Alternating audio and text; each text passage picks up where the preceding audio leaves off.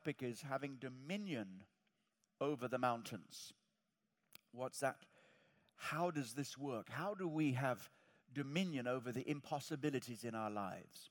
You need to know straight away that the word mountain in the Bible often means an obstacle, something that you must get rid of, something that is blocking you and God's purpose for your life. Something that is standing between you and the will of God. Something God wants you to do and there's something blocking. Anybody know what I'm talking about? Okay. Something to overcome, something to conquer. And we conquer by faith. Before I get to the text and the passage I want to speak about, let me just share this personal word of testimony. I have never found it different from what I'm about to describe to you. From 18 years of age right up until this magnificent uh, 60th Golden Jubilee. Wonderful. Is that silver? Sorry, silver. I should have looked in the mirror. Silver Jubilee year of 60 years of age. I have never, in fact, somebody sent a text saying, Don't keep saying you're 60 because you, you look in your late 40s. That person's going to be promoted in Jesus' name. well, they did say late 40s, how late? But in all the years that I've been walking with Jesus, I've never found it to be different from this. And you guys Listen, listen up. Whenever God sends you in a direction to do something for Him, you can be sure that circumstances are going to line up against you and, as if it was personal, oppose you. Don't take it personal. God is giving you something to overcome with. And if you want to have a victory, you've got to have a battle. Amen? Faith tested is faith triumphant. That goes back to a Nigerian preacher, one of my favorite preachers of all time ever. Preached that here many, many years ago. Faith tested is faith triumphant. If you want to be triumphant, you're going to have some tests. If you want to conquer, God will give you something to conquer. If you want to be victorious, there's going to be a battle. Hallelujah. So relish that stuff, and here's how you can be a real champion in overcoming those obstacles and difficulties. So, my passage is the book of Zechariah chapter 4. So if you have your Bibles, no, I shouldn't say if, turn in your Bibles, please. It might be an iPad, it might be an iPhone, or any other phone, uh, and all the rest of them, just in case I don't get sued by the other uh, iPhone uh, companies. All right. Now, if you're in doubt about this, very simple. If you've got a paper Bible, turn to Matthew and turn left. You'll come to Zechariah very, very quickly. Turn to Matthew and, and then go left. And then you'll come to book of Zechariah, Zechariah chapter 4. You just need to fix me up here. I'm a little bit ringing and too much for me up here. Don't turn the volume down, just fix the EQ settings. All right. Uh, Zechariah chapter 4, verse 6. And this is the angel talking to Zechariah. So he answered and said to me, The word of the Lord to Zerubbabel, not by might, nor by power, but by my Spirit, says the Lord, the Lord of hosts. So, this is the word of God into an impossible situation. Verse 7, here it comes. Who are you, O mountain? Not what are you, who are you? I told you it's personal.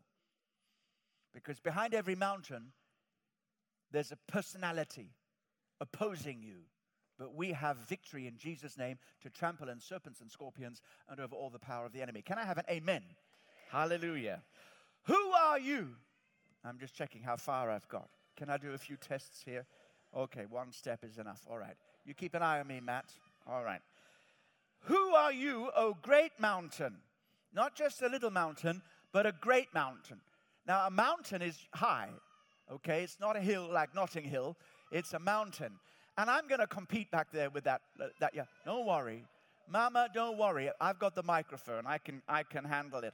Who are you, oh great mountain? Before Zerubbabel, you shall become a plain. In other words, you shall be wiped out. Hallelujah. Come on, work with me now. Work with me. I'm doing four services today, so come on, work with me. Before Zerubbabel, you shall become a plain. It's going to be removed. That mountain is going to move. Amen. And he shall bring forth the capstone with shouts of grace, grace to it. You see, they're rebuilding the temple and they've got some problems. Verse 8 Moreover, the word of the Lord came to me, saying, The hands of Zerubbabel have laid the foundation of this temple. His hands shall also finish it. Then you will know that the Lord of hosts has sent me to you. All right, what is happening here? They are rebuilding the temple. Many of you will know that the first great temple was Solomon's temple. It was a magnificent building.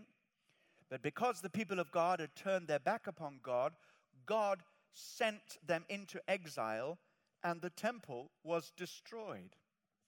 But God said, I will rebuild it. And He sent His people back to rebuild the temple. This was a period of restoration. And every time we dip into these passages, we release the spirit of restoration. Where do you need restoration in your life? In the earlier services, I was speaking on Psalm 23, and there's this beautiful verse He restores my soul. So let me speak restoration over your life. He will restore the years that the locust has eaten. Amen. The cankerworm, the munchy worm, the chewy, chewy, chewing worm. He's going to restore all of this because He's the God of restoration. So we're in a spirit of restoration when we are studying this, these particular passages. And now, in the restoration and the rebuilding of the temple, it wasn't ideal circumstances. They were back in a land that was poverty stricken, that was bereft. It was a land that was full of wild animals and, and everything was overgrown. And what a contrast when Solomon started to build, he had it good. He had almost unlimited resources at his disposal. The building fund was bigger than he ever needed. All the building resources were there. David, his father, King David, had wanted to build the, the temple, but God said, No, your job was to fight the battles and bring us to this point. Now your son is going to build the house. So David did everything he could to make it easy because it was his vision to see it happen. And uh, remember this now, sometimes with the vision that God gives you, you won't be the one to build it. You need to raise up sons and daughters in the ministry.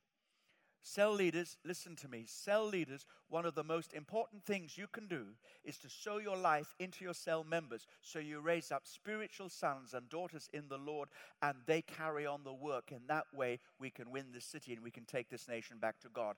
And every single one of you cell members, you should have it as a dream, a godly goal that you have your own cell, that you are pouring your life into other people, making disciples just as Jesus told you. And in that way, the, the spiritual generations will take over. God is not just the God of Abraham, He's the God of Isaac and the God of Jacob. At least three generations, spiritual generations, to get the job done. So God raised up a Solomon, He raised up a David, and when David said, I can, I'm not don't have permission to build it, but I'll tell you what, here are the plans and I have raised massive amount of funds. I have dipped into the royal treasury and we've got so much money available for this and I've also dipped into my personal funds given sacrificially. So Solomon was building the temple at a time which was absolutely right and ready. There was peace on all, on all fronts. David had fought the battles, collected spoil, and he had an army to defend. But at this point, there were enemies all around. There was no army, there was no building fund. Solomon was a monarch over a powerful kingdom and ruled many Gentile nations and was able to draw from their resources and their expertise so that this work would be the best that the whole generation, the whole empire could bring in. But under now, under Zerubbabel, who was the governor, he never had any of those things. No wonder Zechariah had to say to him, The word of the Lord to you, Zerubbabel, is this not by might, no military might here, not by power, not by your own personal influences. And by now, Zerubbabel was feeling not up to the task. He didn't feel he had the personal resources. He didn't have the financial resources. He didn't have the military resources. And there was opposition all around him. And all of this must have appeared to be a mountain that he could not climb, that he could not overcome. And so the word of the Lord is Zerubbabel, remember, it's not by might nor by power, but by my spirit, says the Lord. And if you have the Holy Spirit, and every believer has the Holy Spirit, and when we're baptized in the Spirit, we have the Holy Spirit in overflowing abundance, that means there's nothing that's impossible for you. That you can rise to every task that God gives you. And in fact, if you feel helpless, you qualify. Jesus said, Without me, you can do nothing. Finish the sentence. If we turn it around on its head, therefore, with me, you can do all things. Absolutely right. So, not by might nor by power. And so, the Spirit of the Lord was going to enable him to do what no army could ever do. And this is the word of God for you. You've been talking about being strong in spirit to be champions in the kingdom of God. And here is the fundamental principle of the kingdom of God it's not I, but Christ. We get out of the way. Let Him take over. And when He's taken over, when He's ruling your life, remember this, peoples in the front here. If you allow Jesus to take over your life, you will soar in the things of the Spirit. You will conquer. You will persevere. You will endure. You will bear fruit. You will do impossible things because God is with you. And so, God said, through the prophet Zerubbabel, through the prophet Zechariah, a message to Zerubbabel, Who are you, O mountain? How many people know that in the Bible, mountains have personality? They have ears, because you got to speak to them. This is not what are you, it's who are you. Can you see behind the opposition is a spirit of opposition opposing you? And this is one of the most uh, important lessons of the Christian life. Pretty soon, when you become a Christian, you discover something. You have a friend, and his name is Jesus, but you also discover you have an enemy. But our friend is more powerful than the enemy. Greater is he that is in you than he that's in the world. We can't say, oh, you know, I thought it would just be all easy. No, no, no. The devil is going to throw everything in your path to distract you, to discourage you, and to stop you, to overcome you. But remember, we have overcome him because this is what overcomes him, and that is the faith that we have. So, who are you a mountain? You've got to understand that these mountains need addressing. In a while, we'll see how Jesus tells us to speak to our mountains. But here is the promise this mountain shall be made a plain. In other words, God is going to give you the ability to overcome every obstacle in your life that stands in the way of you and His will. Now, when I was reflecting on this, I thought I needed to make this point. This is in the context of following God's purpose. All right? God's purpose. If there's something blocking you, then you have a purpose. Do you get it? You're going in a direction.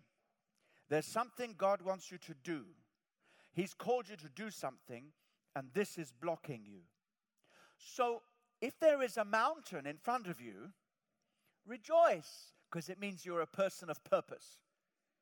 Now, don't think that every difficulty is a mountain. No, no, no, no, no.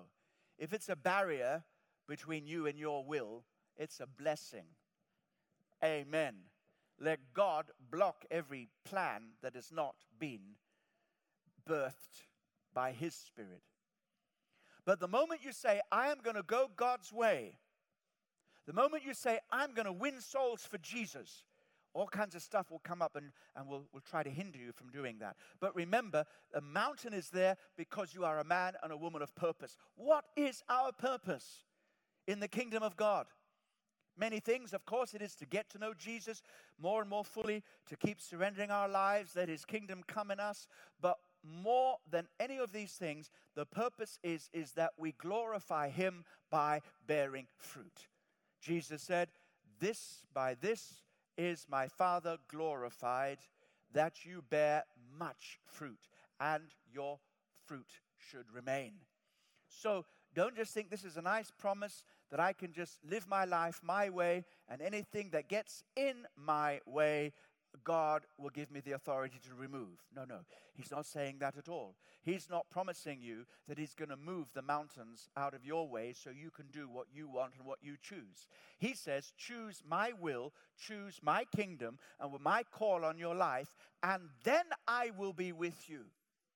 You know this promise where Jesus said, I will be with you until the ends of the age. Remember that one? That promise, where's that found? It's the last verse of Matthew chapter 28. And what is the context?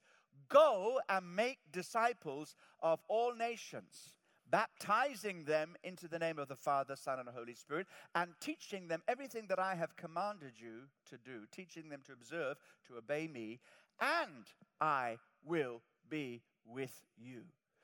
God will only bless what he commands. So, this is the prior condition of all these promises is that you are walking in the will of God and that you have as your determining influence in your life, your purpose, your direction, your goal is to serve God and to bear fruit for Him. And so this is about removing every barrier to fruitfulness concerning the will of God in your life. So, what were the mountains that Zerubbabel was facing? First of all, there was discouragement among the people.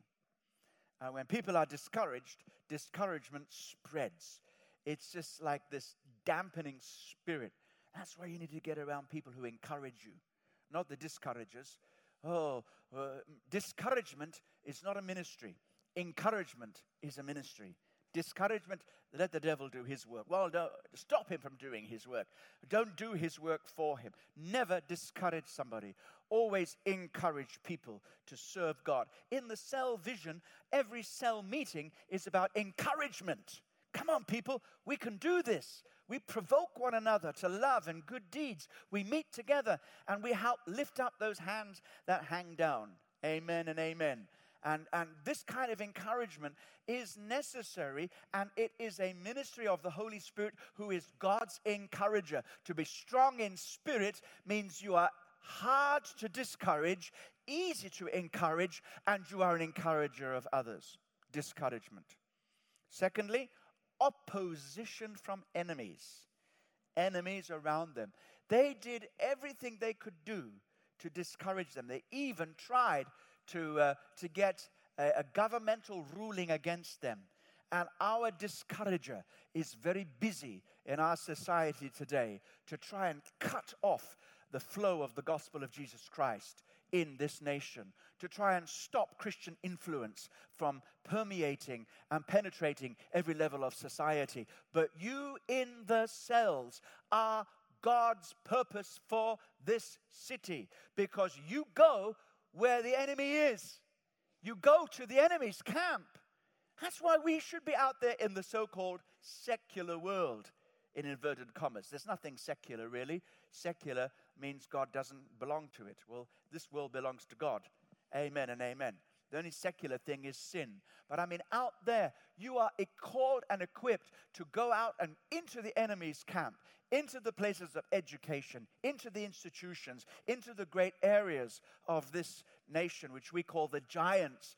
Uh, the giants, in other words, the big influences in our society, the big hitters. We are there as Davids to tear down those Goliaths and see God's kingdom come in our city. That's the vision to be strong in spirit in the kingdom of God. Can I have an amen in this house? Amen. We're getting there. Opposition from enemies. Now, don't think it's surprising if people oppose you. And don't go crying, oh, Jesus, they don't love me. They hated him without a cause. So they will falsely accuse you. They will malign you, mistreat you, say all kinds of evil against you. And how do we handle that? badly. No, no, no. How do we handle that? By love and prayer and good deeds. By your works, by your fruits, demonstrate who you are. Then something else was happening. They were having very poor crops, everything was overgrown. So, what this means in our modern society is they had an unstable economy. And that's what we are, where we are today. And there is nothing that is so restricting and dampening on, on us is when economy is being is shaky. And uh, they talk about the feel good factor. And, and the politicians always trying to make us feel good. Oh, the feel good factor is coming back, is it? And then people sit back and say, it's tough. But I tell you, at, that's at exactly the moment when we can see the miracle of God's provision. Wherever you are struggling financially, God has a miracle waiting for you. If only you l- link up to the principles of the kingdom of God. Because in the kingdom of God, it says, Seek Him first and His righteousness, and all these things will be added. Added. And when you read them, it's lavish what God will provide for His children. And so we will never be limited by financial restraints when it comes to doing God's will. We will break through those barriers, we'll overcome those obstacles of, of insufficient fin- finance because God is not limited. God is the God who is the God of all provision. Something else was happening. There wasn't much enthusiasm amongst the people. In fact, he had plenty of critics. Oh, this temple that you're building. In fact, when they laid the foundation, they had a, a not a prayer meeting, but a weeping meeting, a mourning meeting. Oh, and they're crying. Oh, ah, it wasn't like this in the old days. Oh, Solomon's temple was bigger than this. How did that make Zerubbabel feel? This is terrible. There's always people who are the moaning minis. Oh, it's not like it used to be. We don't like it. We, we like the old days. The old days we could come to church. Now we're told go to church. We're told we are the church. What does that mean? Mumbling, grumbling, moaning minis. I tell you what, people of God, get rid of that spirit of mourning and grumbling and complaining. Get on with the job. We are strong in spirit in the kingdom of God. Now is the time to rise up. Hallelujah. Amen. And uh, they were also, these people, they weren't being very obedient. They were arguing about everything. Doesn't really say, do we have to really have to do this? Because they were saying, listen, You've got to be obedient to God. And at that time, obedience was measured by obedience to the law of Moses. Law after law. Do we have to do this? Do we have to? Do we really have to? Should eh, I want to do what I want to do. Why do we have to live this way? Why do we have to grumbling and complaining about God's perfect righteousness? And even today, when we don't have to live by the letters of the laws of Moses, the Spirit of God ignites us with a desire to love Jesus and leads us. And all we have to do is keep in step with the Spirit. It's a living relationship with God. We've got it so good. God lives on the un- inside of us. Amen and amen. And the Bible comes alive, and it's not following laws, it's walking in the Spirit, keeping in step with the Spirit. It's the most exciting lifestyle ever. No, I want to do it. Oh, I know, I know all this. I want to stay at home. I want to watch EastEnders. I'm going to watch EastEnders. I'm going to Premier EastEnders. Early morning prayer meeting, 6.30. What is that? Oh, I need my sleep. Watu wa Mungu, people of God, this is not the way to do it. Enthusiasm, prayer meeting. Amen. I'm going. Hallelujah dealing with sin in my life, you bet. You got it, brother. What? I've changed this. Yeah, uh, you got to do this. Got it. Next, do that. Got it. Cell meeting. Got it. Leaders meetings. Got it. Opening my cell. Got it. I'll open two. I'll open two. You want me to open? I'll open two. I'll multiply uh, my, my, my cells. I'll be there because I'm up for it. People in the kingdom are up for it because they are strong in spirit because God lives in us. Amen. And I think that many of these same problems face us in every generation. And the answer is God's Spirit, God's Holy Spirit power. And, and how we draw from that is through prayer. Now, we've got a long baptism coming up, so I'm going to focus in on just these final points. Turn to Mark 11 because this links now with this teaching, bring it right up to date in the New Testament. Mark's Gospel, chapter 11. And I'll just set the scene here very, very briefly. What is happening is that they're on the way to the temple, and uh, Jesus sees a fig tree, and the fig tree's got lots of leaves, no fruit.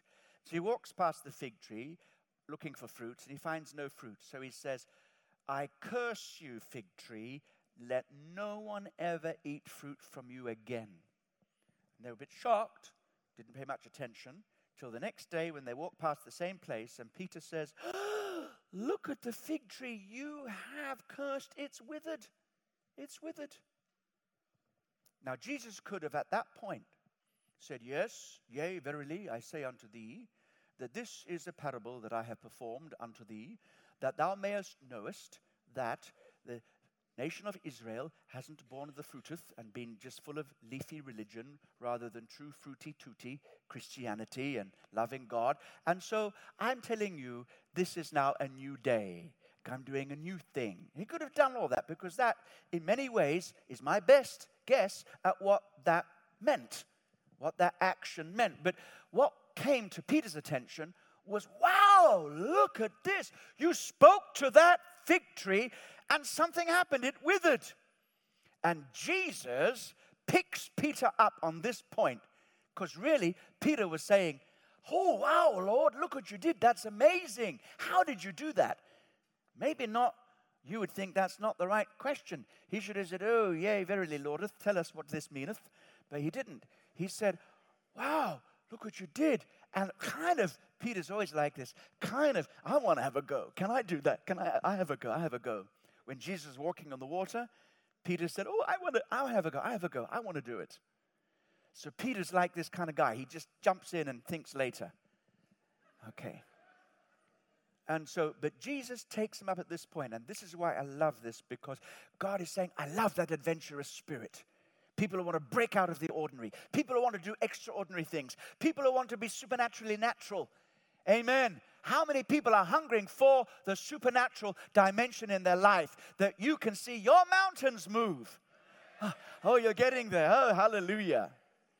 So let's read what Jesus said. He says now um, on, in verse 22 So Jesus answered and said to them, Have faith in God, which literally means have the faith of God.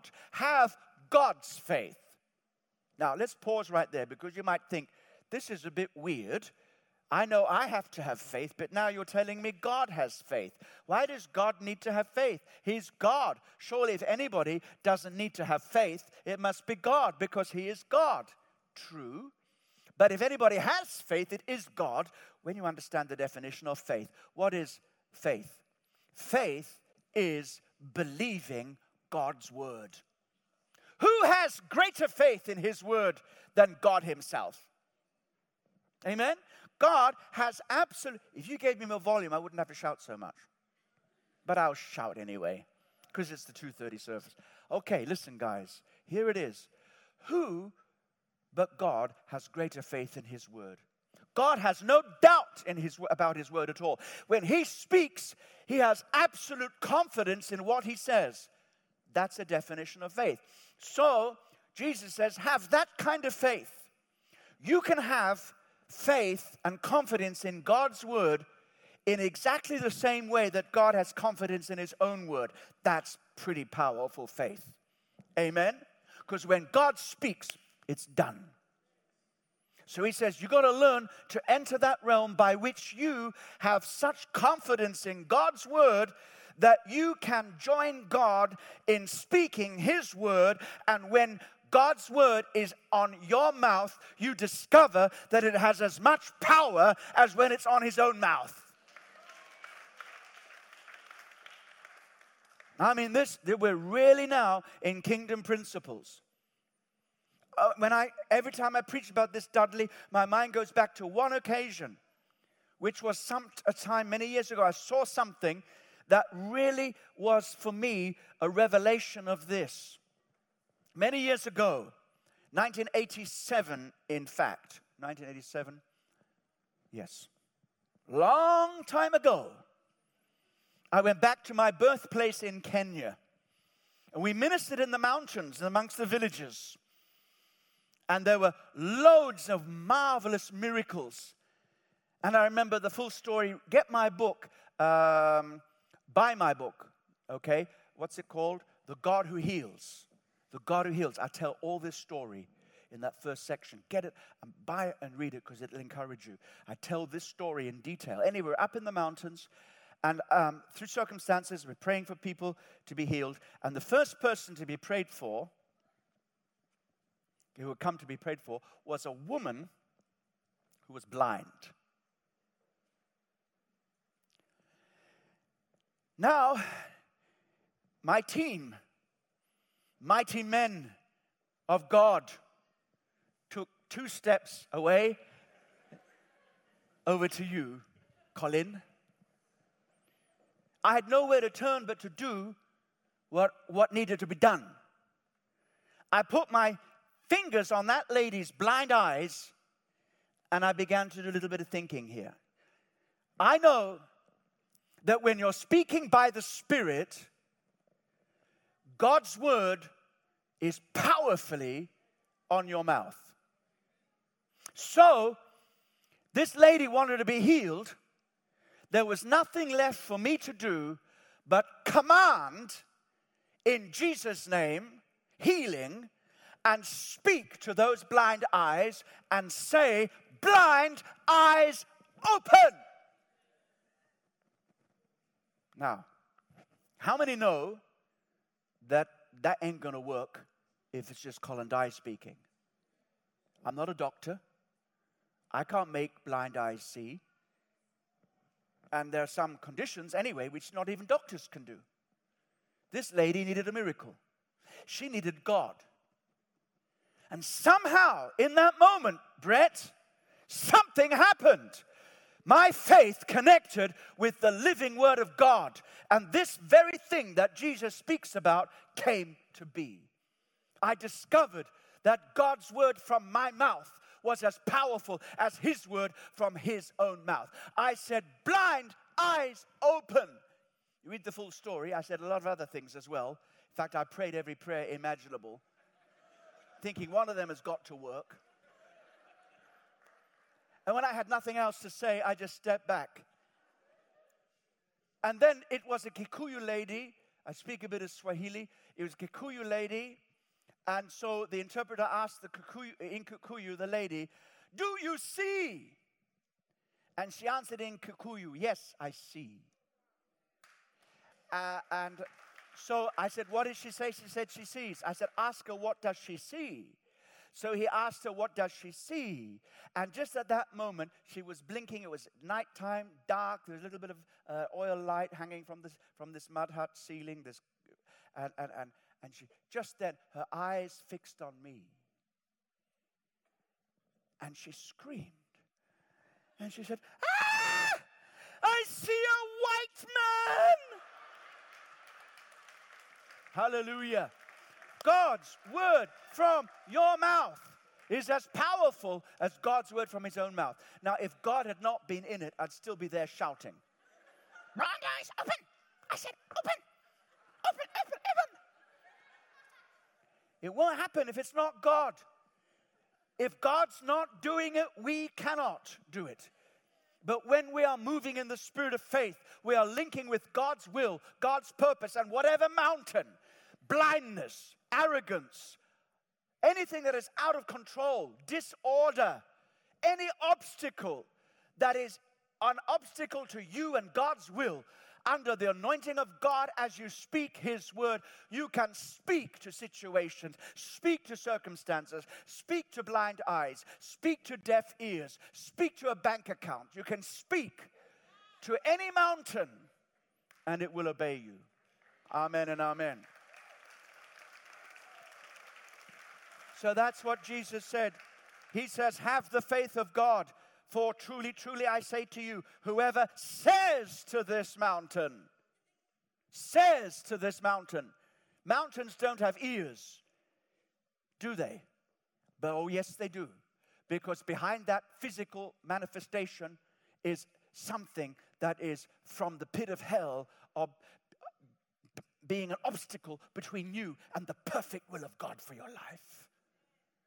This is what it means to be men and women full of spirit, the Spirit of God, men and women of spirit in the kingdom of God. Hallelujah. Strong in spirit, linked up to the power and the purposes of God, knowing what the plan of God is, knowing what the purpose of God is. So when a mountain comes, you know straight away, I know who you are. You're a mountain. I've heard about you, but I tell you something, you're going to be hearing about me. I say to you, mountain, be moved. Katika jinala Yesu. That's a bit of Swahili. It means in the name of Jesus. I like it when you say in Swahili, in the mighty name of Jesus. Katika jina ya Yesu. In the mighty name of Jesus. Hallelujah. Praise God. I love speaking in African languages. They have all the fun. I'll have to learn some Yoruba. I better be quick because I'll be in Nigeria in a few weeks. When I go to um, Ivory Coast, Côte d'Ivoire, it'll be in French. Donc, je vais prêcher en français au nom puissant de Jésus. Hallelujah. I'll have to pick up some Yoruba. Any Yoruba speakers here? No, no, no. Tell me, how do I say in the mighty name of Jesus? Dagbara Jesu. Okay, we'll perfect that. Hallelujah. I like it. Well, truly, truly, I say to whoever says to this mountain, Be removed and cast into the sea, and does not doubt in his heart, but believes those things he says will be done. He will have whatever he says. Therefore, I tell you, whatever you ask for when you pray, believe that you receive them and you will have them. That's mountain moving faith, people of God. It begins with a revelation of who God is, what His will is for your life. It begins, it continues as you take steps to obey God in His will for your life. You people being baptized today, make this the first day of the rest of your life. From now onwards, whatever you've done for God up till now, finish. Now it's a new day. You're stepping out into mountain moving faith. You're stepping out into a whole new era of obedience and fruitfulness, conquering mountains for the kingdom of God. Katika jina la Yesu. Amen. Go on, tell me now. What is it in Yoruba? Oh, let everybody hear you. Amen. Jesu. I'll get there. I'll get there. Hallelujah. God is great and powerful, and He wants to use you in the kingdom. So when you pray, believe that you have received. So you better be praying according to the will of God. Otherwise, it ain't going to work. But when you pray in the name of Jesus, according to the will of God, you can believe God that He will hear you and grant what you say. Who are you, O mountain? Before Zerubbabel, you're going to be reduced to nothing. Nothing because our God is in control and we are strong in spirit in the kingdom of God. Stand up and give Jesus a mighty shout. Give Jesus a mighty shout in this place.